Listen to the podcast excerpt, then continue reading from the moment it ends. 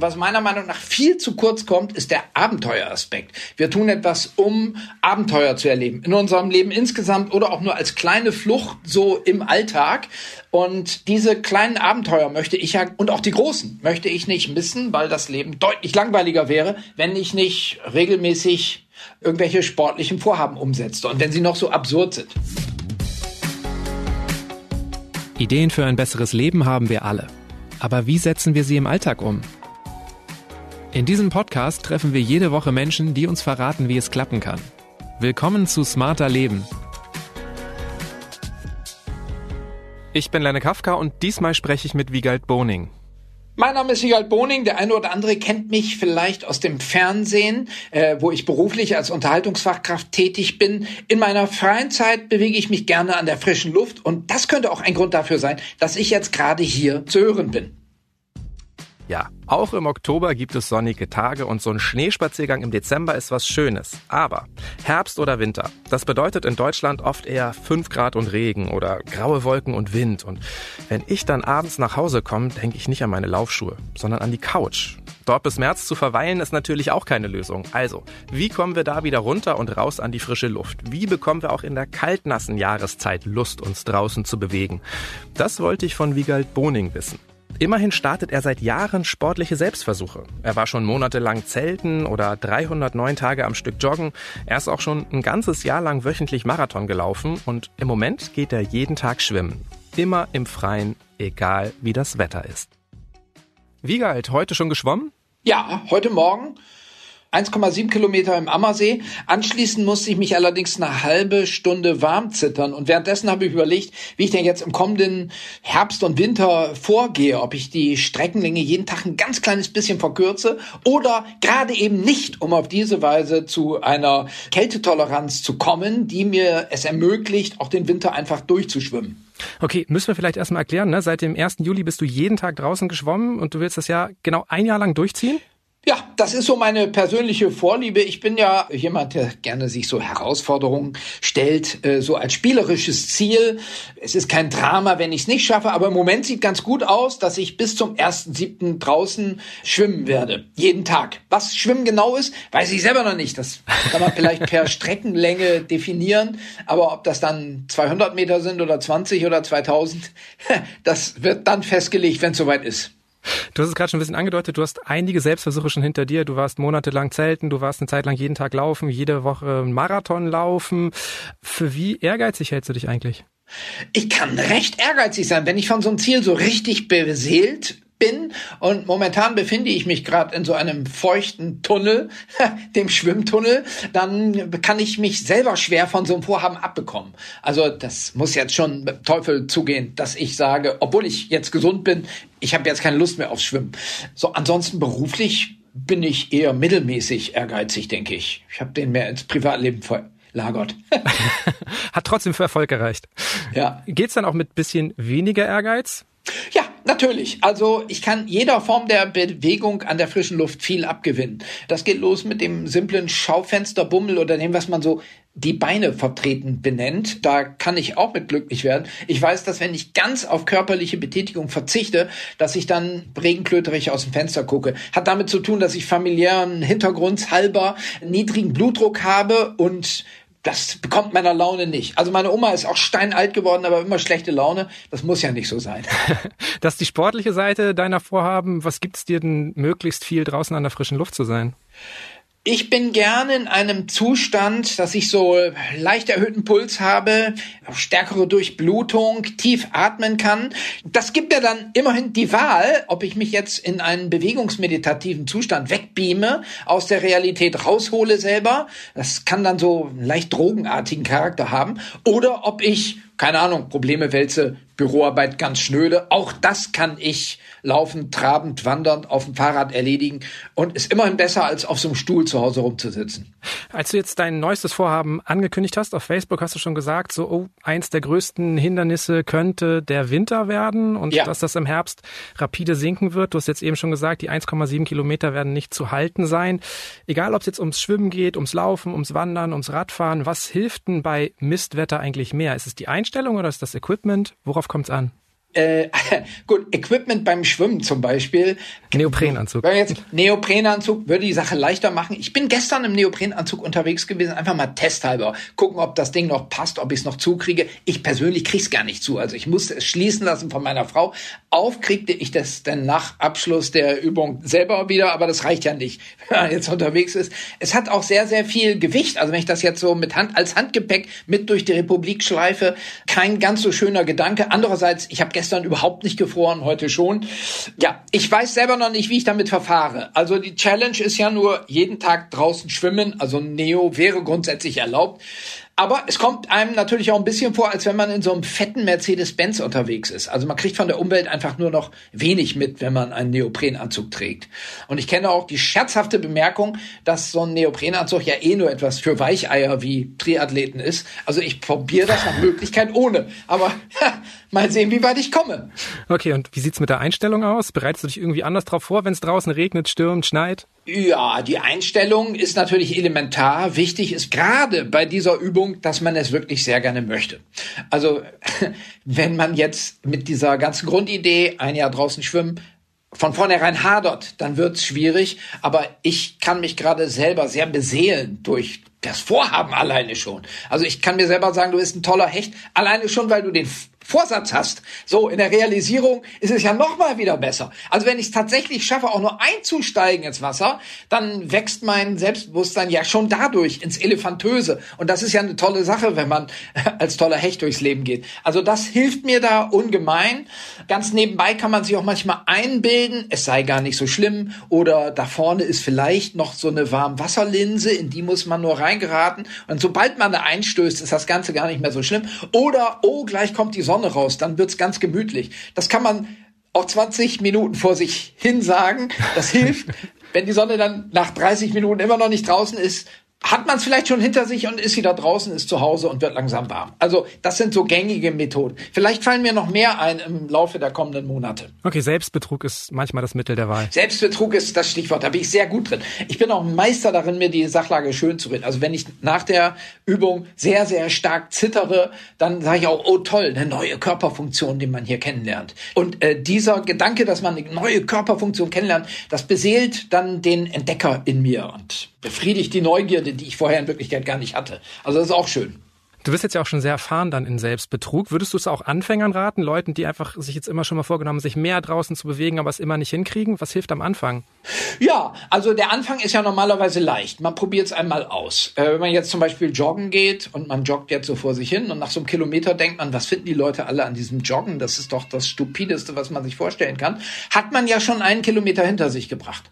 Dann sollte man aufhören, weil bei solchen Übungen ist ja immer gut, wenn man dann aufhört, wenn man auch noch Lust hat, am nächsten Tag unterwegs zu sein. Also kurz, man sollte es nicht übertreiben. Die Regelmäßigkeit ist da wichtiger als der einzelne Akt. Wenn man allerdings ganz aus dem Stand heraus Marathon laufen will, das ist auch ein hehres Vorhaben, da kann ich aber wenig Hinweise geben. Also ich weiß, dass es Leute gibt, die haben das schon aus dem Stand gemacht. Ich meine sogar Felix Magath. Er hat gesagt, was die Leute sich immer aufregen mit dem Marathonlauf, das kann doch jeder. Ach, dann machen Sie doch mal, sagte ein Journalist zu ihm. Jawohl. Und er war dann wohl auch am Start, hab ich mir sagen lassen. Vielleicht ist es auch nur ein Urban Myth, den ich da weitertrage, aber der spricht ja auch für Felix Magath, weil in dieser Geschichte ist er am Ziel angekommen, wenn gleich ausgesprochen blass im Gesicht. Hm.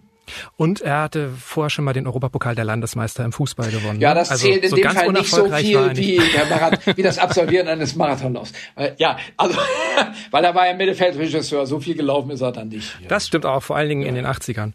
Ja. Ich habe hier im Podcast schon häufig mit Expertinnen und Experten darüber gesprochen, wie man Vorhaben umsetzt, wie man sie auch dauerhaft etabliert. Und dann geht's immer um Prioritäten setzen, smarte Ziele setzen, äh, Routinen etablieren. Hast du dich mit sowas auch bewusst auseinandergesetzt? Oder bist du da eher so der Autodidakt, Trial-and-Error-Typ? Also ich bin erstmal Autodidakt, Trial and Error Typ. Das mit dem Prioritäten setzen, es hat sich jetzt so ergeben. Also wenn ich jetzt mein Leben in den letzten zwei Monaten anschaue, dann ist immer stärker das Schwimmen ganz nach vorne gerückt. Das sage ich natürlich keinem Fernsehproduzenten, der mich zum Beispiel einlädt, an einer Show teilzunehmen. Das erste, was ich gucke, ist, wo ist die Show, in welchem Studio, was sind die Gewässer in der Nähe, wie kann ich das elegant in die Dispo auch rein argumentieren, dass ich da irgendwie noch eine Stunde zum Schwimmen kriege. Das sind so Sachen, das sollte der Produzent auch gar nicht erfahren, weil dann denkt er, ich mache die Arbeit nur auf der halben Arschbacke und in Wirklichkeit bin ich in Gedanken immer im Wasser. Also darum hoffe ich, dass dieser Podcast jetzt von wenigen Profis geguckt wird, ja, gehört wird. Ja, ist ja eine Hörveranstaltung, ja. Okay, und was hast du durch den Trial and Error gelernt? Ja, ich habe mir viel Wissen angelesen. Also zyklische Trainingsgestaltung ist zum Beispiel sehr gut. Der klassische Anfänger, der versucht ja von Tag zu Tag zu steigern, wenn er dann von Ehrgeiz getrieben ist. Also die klassische Joschka Fischer äh, Geschichte ist ja jemand, hat die Faxen dicke, möchte abnehmen oder sonst sein Leben verändern, fängt an und legt jeden Tag eine Schippe drauf. Das ist natürlich ein klassischer Weg zu einer Verletzung oder Übertrainingssyndrom oder einfach auch zu Unlust, weil man irgendwann nicht mehr weiterkommt.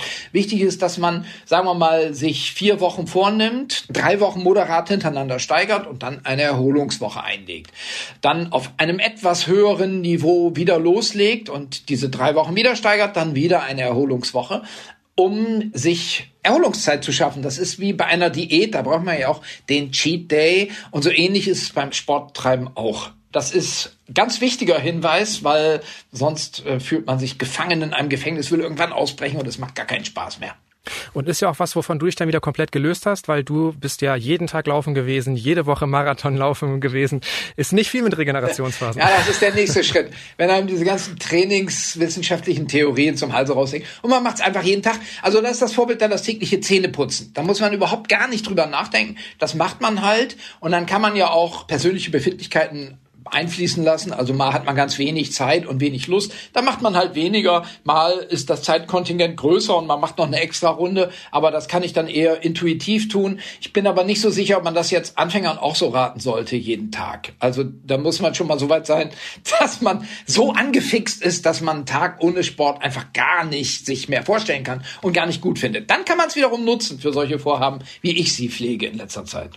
Und wenn ich mir jetzt so genau vor Augen führe, was du so für Vorhaben hast, kommt häufig das Wort jede, jeden drin vor. Das heißt, bei dir geht es schon auch viel um Kontinuität, Routinen. Ist das was, was dich reizt, was dir hilft? Oder ist es mehr so der Kampf gegen dich selbst? Nee, der Kampf gegen mich selbst, ach, ich bin gar nicht so der große Kämpfer. Einmal sind das ja Prägungen. Ich habe mit 13, 14 war ich Leichtathletik, Schüler A, DSC Oldenburg. Bei mir hat es nur zum letzten Platz der niedersächsischen Landesmeisterschaften im Diskuswurf gereicht. Das hat meinen sportlichen Ehrgeiz nicht befriedigt. Was mir viel Freude gegeben hat, ist einer der ganz, ganz wenigen echten Titel, die ich gewonnen habe in meinem Leben überhaupt sportlich. Das war der Pokal des Trainingsfleißigsten in meiner Altersgruppe. Äh, das war so ein schöner Pokal, da habe ich noch Fotos von. das hat mich echt beseelt. Kann natürlich sein, dass einen das so weiterträgt. Also an Trainingsfleiß bin ich ganz gut. So regelmäßige Kernerarbeit, das liegt mir. Da du jetzt diese Anekdote erwähnst, in deinem Marathonbuch hast du geschrieben, zu den größten Siegen deines Lebens gehöre es, die Durchschnittlichkeit deines Talents akzeptiert zu haben und dich nicht von der Tatsache entmutigen zu lassen, dass du mit der Weltspitze nichts, aber auch gar nichts zu tun hast. So ist es. Was hat denn diese Erkenntnis bewirkt? Naja, nach meinem letzten Platz bei den niedersächsischen Landesmeisterschaften, das müsste 1981 gewesen sein, nach drei Fehlversuchen, glaube ich, da war ich so entmutigt, dass ich zu meinem Trainer Peter Maurer auf der Stelle gesagt habe, ich will sowieso in Zukunft mehr Musik machen, ich komme jetzt gar nicht mehr zum Training. Und in der Leistungsgesellschaft, in der wir nun mal leben, ob wir wollen oder nicht, da liegt dieser Gedanke ja nahe, dass man nur etwas macht des Erfolgs willen und gerade trotzdem Sport zu treiben, obwohl ich nur Mittelmaß bin, das ist einer der großen Siege meines Lebens, weil ohne diese Einsicht, ohne äh, diese Umkehr persönlich, wäre ich zum Beispiel ja nicht aufs Fahrradfahren gekommen und unter den zehn schönsten Erlebnissen, die ich überhaupt in meinem Leben zusammentragen konnte, ist mal mindestens eine, vielleicht zwei oder drei lange Fahrradtouren. Das wäre ja traurig, wenn ich dazu gar nicht gekommen wäre, weil ich mich so hätte entmutigen lassen durch mich selbst. Ist so ein Leistungsanspruch das, was uns hemmt, was auch unseren inneren Schweinehund so befördert? Ich glaube schon. Also Sport lernt man ja auch im Schulsport unter, vor allen Dingen mal unter dem Aspekt, der Erste zu sein, Vielleicht noch der zweite. Dritter ist auch ganz gut, dann kriegt man eine Bronzemedaille. Alles andere, naja. Der zweite Aspekt, gesamtgesellschaftlich, ist immer die Gesundheit. Wir tun das der Gesundheit zuliebe. Und was meiner Meinung nach viel zu kurz kommt, ist der Abenteueraspekt. Wir tun etwas, um Abenteuer zu erleben. In unserem Leben insgesamt oder auch nur als kleine Flucht so im Alltag. Und diese kleinen Abenteuer möchte ich ja, und auch die großen, möchte ich nicht missen, weil das Leben deutlich langweiliger wäre, wenn ich nicht regelmäßig irgendwelche sportlichen Vorhaben umsetzte und wenn sie noch so absurd sind. Also nehmen wir mal mit Stöckelschuhen auf die Zugspitze. Ich bin, hab's ja noch nicht geschafft. Das ist was, was, also ein Lebenstraum, den ich irgendwann verwirklichen werde. Jetzt vor ein paar Wochen habe ich es immerhin bis zur Knorrehütte geschafft von Erwald aus, schon mal die Hälfte. Da kann man natürlich sagen, das ist total albern, aber es ist ein relativ preisgünstiges Abenteuer, das ich mir gegönnt habe. Also die Stöckelschuhe waren jetzt nicht so teuer. Dieser Abenteuergedanke, ist das dein größter Antrieb, deine größte Motivation? Ich glaube ja, das ist insgesamt gesehen der größte Antrieb, den ich da habe. Ich kenne auch kaum eine bessere Lösung, um jetzt in den Genuss vollwertige Abenteuer zu kommen, die auch bezahlbar sind. Das kontrollierte Abenteuer um die Ecke für wenig Geld, das kann ich nur jedem empfehlen.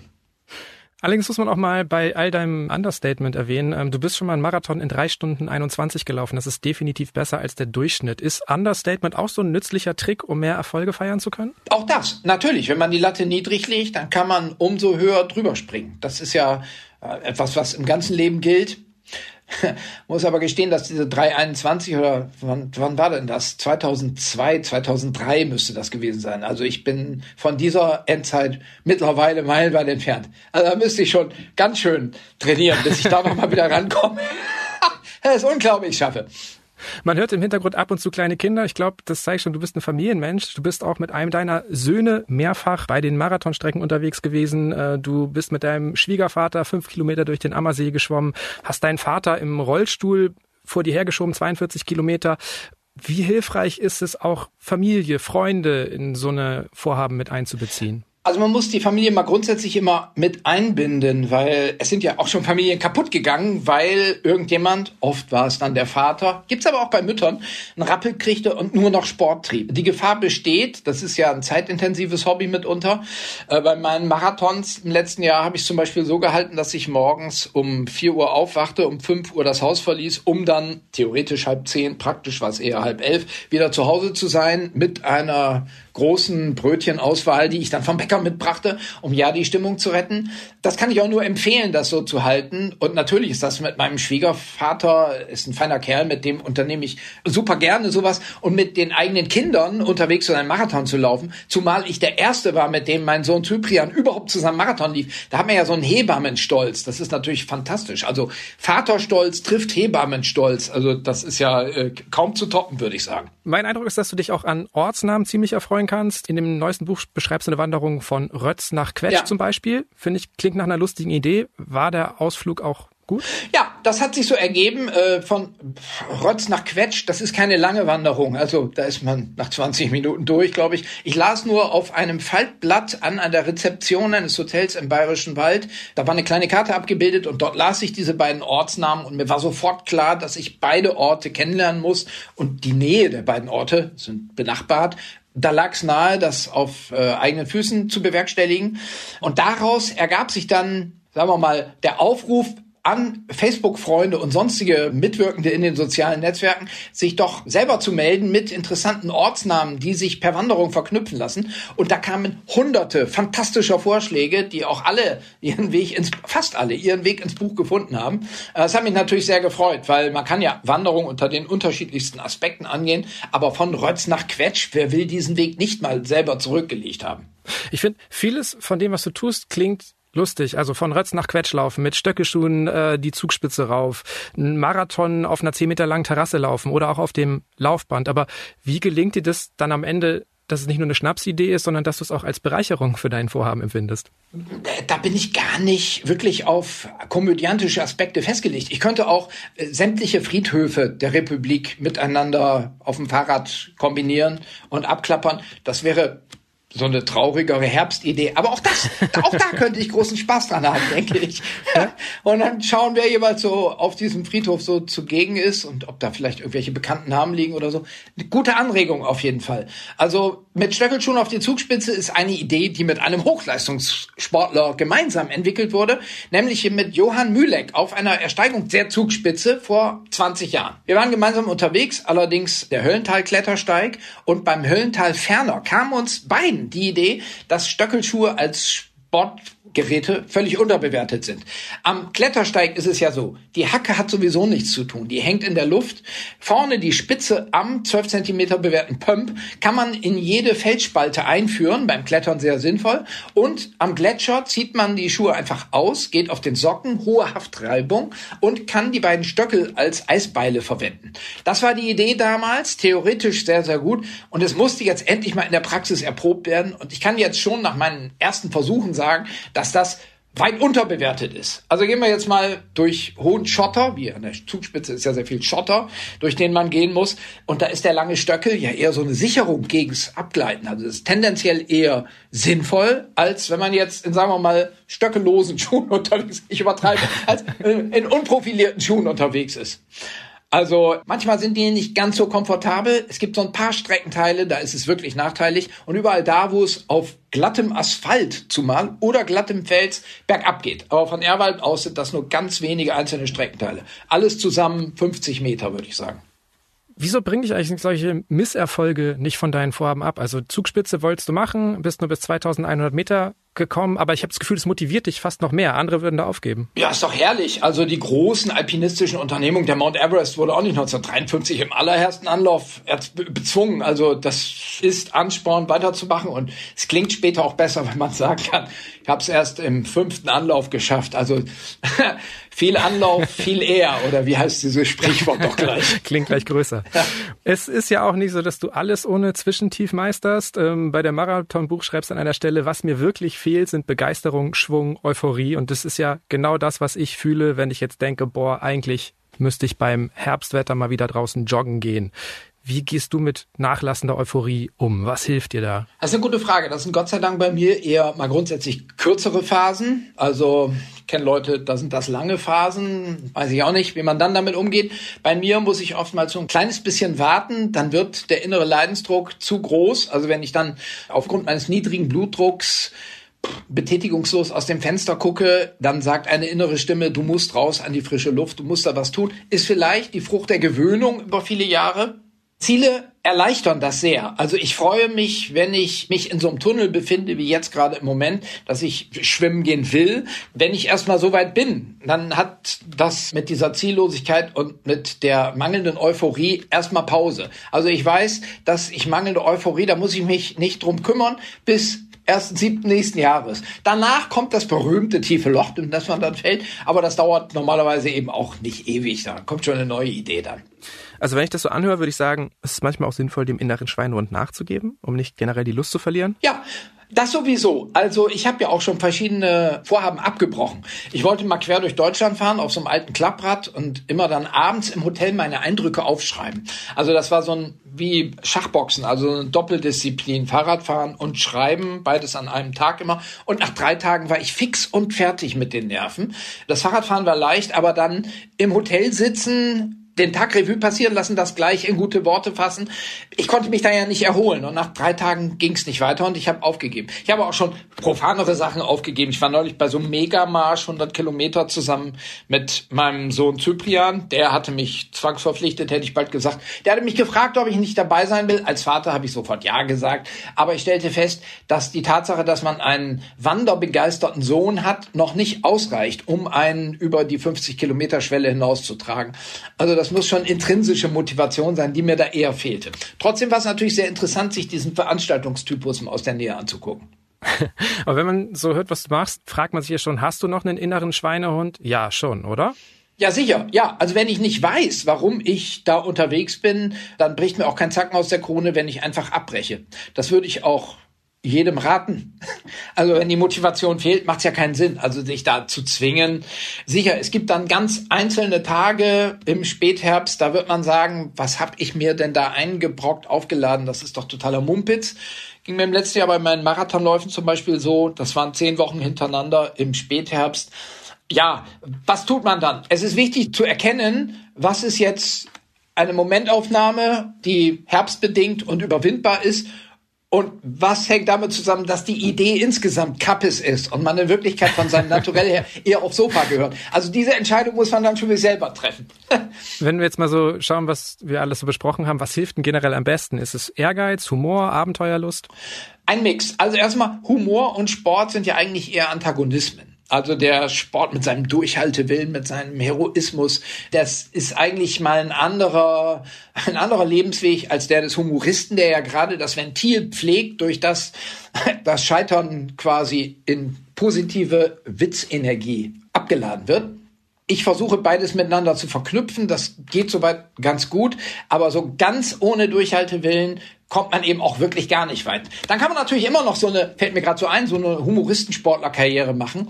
Sagen wir mal, es gab doch mal so einen Waliser, der hat eine Erbse mit seiner Nase auf einen hohen Berg gerollt. Er hat das auch an vielen Tagen gemacht. Also wahrscheinlich war er auch nur einen Tag, eine Stunde pro Tag unterwegs und ist dann wieder erstmal in die Pension gefahren. Und in der Rückschau klingt das dann nach einem lustigen und monumentalen Unterfangen, das er da hatte. Ja.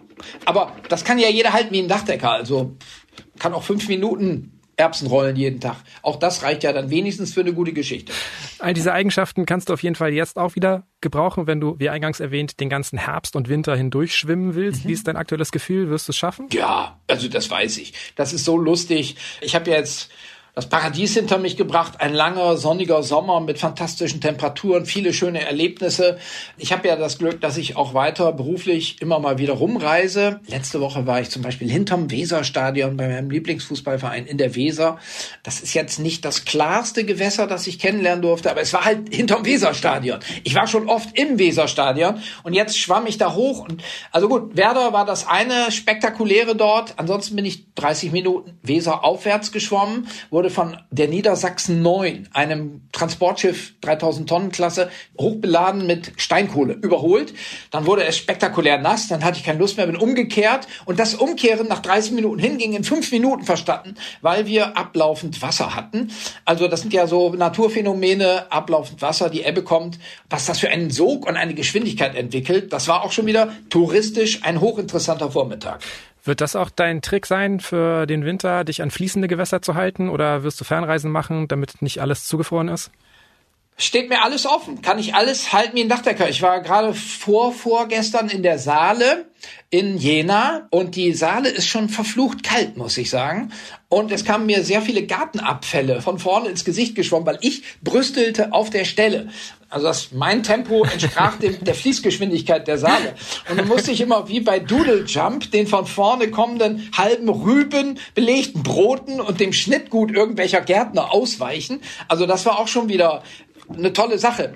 Natürlich kann man auch irgendwo hinfliegen, wo es warm ist, aber das ist mehr so der Joker für später. Da komme ich vielleicht drauf zurück, wenn alles andere gar nicht mehr geht. Ja, wenn alles auch zum Beispiel bei minus 20 Grad wochenlang dick eingefroren ist, aber ist ungewöhnlich für Deutschland. Vielleicht gar nicht nötig. Ja, dann musst du auf jeden Fall auch mit deinen Jobs schauen, ne? Dann musst du das auch irgendwie in die Dispo reinkriegen. Ja, richtig, genau. Ja, ja, ja. Weißt du eigentlich schon, was als nächstes kommt? Hast du schon ein nächstes Vorhaben vor? Das ist immer eher spontan. Nein, weiß ich noch nicht. Also ich bin komplett erfüllt mit dem Schwimmen manchmal geht mir auch durch den Kopf, dass ich dann einfach weiter schwimme. Also, dass ich das dann mache, bis ich tot bin eines Tages. Mhm. Könnte lang werden. Das kann lange sein, ja, genau. Aber das ist alles albern, darüber jetzt nachzudenken, weil der Winter kommt ja erst noch. Das könnte auch starken Einfluss haben auf die Entscheidung, ob man das nach dem ersten siebten noch einen weiteren Winter hindurchführt. Da warten wir einfach mal ab. Und ansonsten, es geht auf der Bucketlist, ach, was da alles draufsteht, mit einem Tretroller von Chicago nach Los Angeles, auf der Route 66 zum Beispiel. Also das stelle ich mir auch schön vor.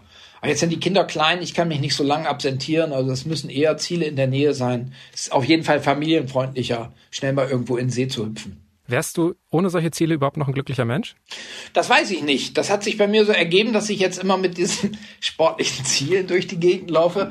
Ähm, das ist jetzt auch seit 20 Jahren so. Ich weiß schon gar nicht mehr so richtig, wie es vorher war. Aber ich bin mal ganz grundsätzlich einerseits anpassungsfähig an alle möglichen Lebensumstände, kann mir, wie gesagt, alles Mögliche auch schön reden, auch das Leben ohne Sport, problemlos. Aber ich bin jetzt auch so seit 20 Jahren auf den Trichter. Also sehen wir mal an, ich hätte jetzt einen Verkehrsunfall, würde im Rollstuhl sitzen. Ich will nicht ausschließen, dass ich da auch relativ zügig denken würde, was mache ich denn jetzt mit diesem Rollstuhl? Route 66 Ist natürlich Rocky Mountains runter auch eine Herausforderung für Rollstuhlfahrer. Also bräuchte man eine spezielle Konstruktion mit guten Handbremsen. Aber das wäre zum Beispiel was. Also ich will nichts beschreien, aber ich bin vorbereitet auf alle Situationen, die das Leben so bietet. Und noch mehr persönliche Geschichten über die Bewegung an der frischen Luft erzählt Wiegald Boning in seinen neuesten Büchern. Und die heißen Lauf Wiegald Lauf, 52 mal 42 Kilometer und Der Fußgänger, eine bodenständige Philosophie des Wanderns. Vielleicht bekommen Sie darin ja auch noch die ein oder andere Inspiration, wie Sie Ihren inneren Schweinehund austricksen. Die Links stehen auf jeden Fall in den Show Notes dieser Episode. Falls Ihnen dieser Podcast gefällt, geben Sie uns gern eine Bewertung bei Spotify oder Apple Podcasts. Lob oder Kritik können Sie aber auch direkt an mich schicken, per Mail an smarterleben.spiegel.de oder auch als Text- oder Sprachnachricht per WhatsApp an die 0151 728 29182. Die nächste Episode erscheint am kommenden Samstag auf spiegel.de und überall, wo es Podcasts gibt. Dank geht an Marc Glücks, Lisa Göllert und Olaf Häuser für die Unterstützung bei dieser Folge. Und das war's für heute. Tschüss, bis zum nächsten Mal.